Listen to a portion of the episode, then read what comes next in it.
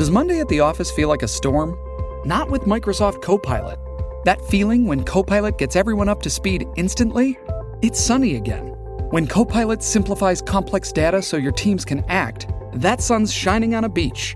And when Copilot uncovers hidden insights, you're on that beach with your people and you find buried treasure. That's Microsoft Copilot. Learn more at Microsoft.com/slash AI for all.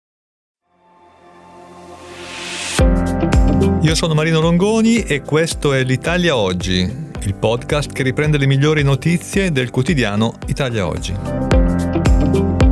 Ciao a tutti, ecco alcune delle notizie più interessanti pubblicate su Italia Oggi di giovedì 14 dicembre. L'apertura del giornale dedicata alle prime sanzioni in materia di criptovalute. Prime sospensioni per irregolarità delle comunicazioni in materia appunto di criptovalute sono finiti sotto la lente dell'organismo per la gestione degli elenchi degli agenti in attività finanziarie e dei mediatori creditizi, cioè OAM, nove operatori virtuali. Secondo quanto risulta Italia oggi, tre prestatori di servizi in materia di virtual asset sono già stati sanzionati e sospesi per tre mesi. Due indagini sono ancora in corso e si dovrebbero concludere entro gennaio e quattro invece sono state archiviate per una sorta di ravvedimento operoso effettuato dalle società che hanno provveduto a sanare la mancata comunicazione.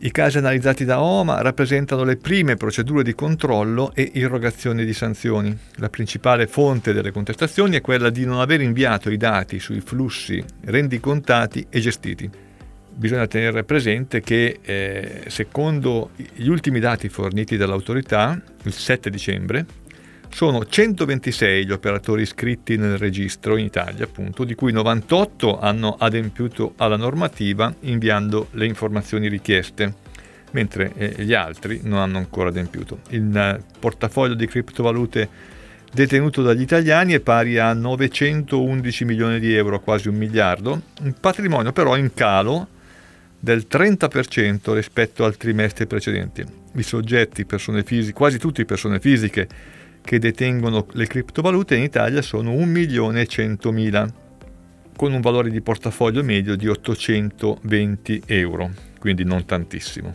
Seconda notizia, affitti brevi, aliquota a scelta. Si era mai vista un'imposta in cui è possibile scegliere l'aliquota? Bene, adesso potrebbe arrivare se passerà l'emendamento proposto dal governo alla legge di bilancio che consente eh, ai locatori di applicare l'aliquota al 21% nei casi di locazione breve invece di quella del 26% che diventa l'aliquota ordinaria. Però attenzione, si potrà applicare il 21 soltanto su un immobile a propria scelta rispetto a quelli che si mettono in locazione. Da tenere presente che non possono essere messi in locazione più di quattro immobili, altrimenti dal quinto in poi il proprietario locatore cambia veste e si trasforma in imprenditore senza possibilità di utilizzare la cedolare secca, quindi senza possibilità di scegliere l'aliquota e con obbligo di apertura della partita IVA, iscrizione in Camera di Commercio, versamento dei contributi previdenziali. Questo naturalmente sempre che venga approvato in via definitiva l'emendamento proposto alla legge di bilancio. Altro emendamento, sempre alla legge di bilancio, prevede l'obbligo di polizza assicurativa contro le catastrofi per le imprese. Saranno il Ministero dell'Economia e delle Imprese a definire eh, le modalità di individuazione degli eventi catastrofici contro i quali appunto le imprese entro la fine del 2024 dovranno stipulare contratti assicurativi a copertura dei danni. L'obbligo riguarderà le imprese con sede legale in Italia e anche quelle estere con stabile organizzazione in Italia. Le polizze assicurative contro i danni da terremoti, alluvioni, frane, inondazioni e esondazioni dovranno essere stipulate, sempre se verrà approvato questo emendamento, entro il 31 dicembre 2024.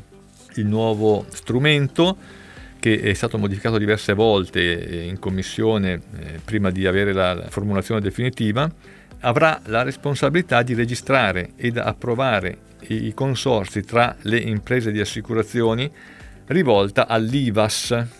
L'IVAS dovrà anche esprimere pareri di merito alle modalità di individuazione degli eventi calamitosi e catastrofali suscettibili di indirizzo e adeguamento periodico dei premi.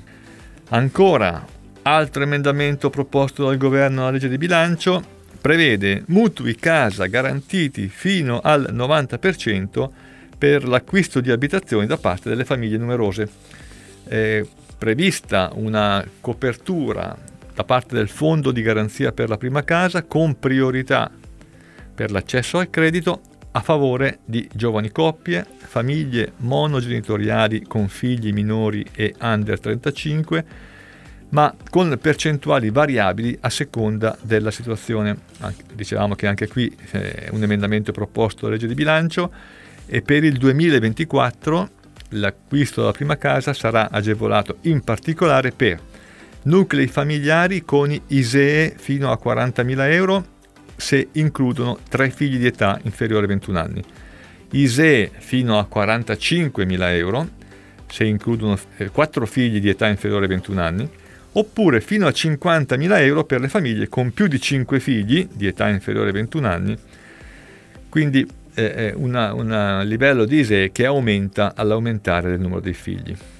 Ultima notizia riguarda invece il registro degli enti no profit che a partire da ieri è diventato trasparente, nel senso che tutti potranno andare a chiedere informazioni.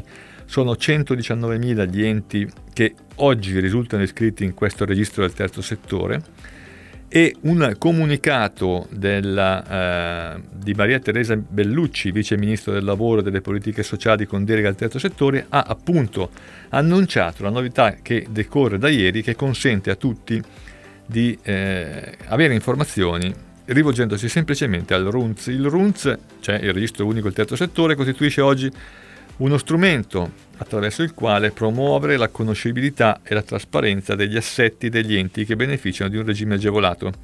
In un'ottica di controllo diffuso consente inoltre agli enti di proporsi nei confronti di un pubblico di potenziali beneficiari dell'attività di interesse generale e allo stesso tempo di proporsi come soggetti affidabili nei confronti di potenziali donatori in grado di gestire a vantaggio della collettività le risorse pubbliche e private delle quali sono destinatari.